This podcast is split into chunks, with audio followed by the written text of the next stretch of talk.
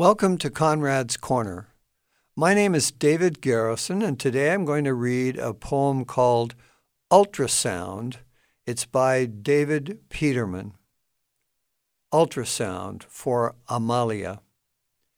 The perfect roundness is your head, a straight line, one of your femurs, a mouth already sucking a breast that isn't yet preparing milk speaks of many things I have left unsaid.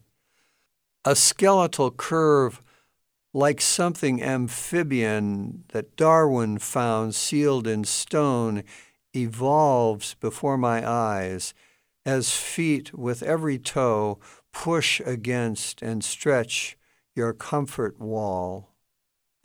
In a cavity, a heart, throbbing like a rabbit's, or the trill in the neck of a bird that sings to fill a musical void. My chest suddenly full, the heartbeat is my heartbeat, the bird is in my throat. That was Ultrasound by David Peterman. Thanks for listening.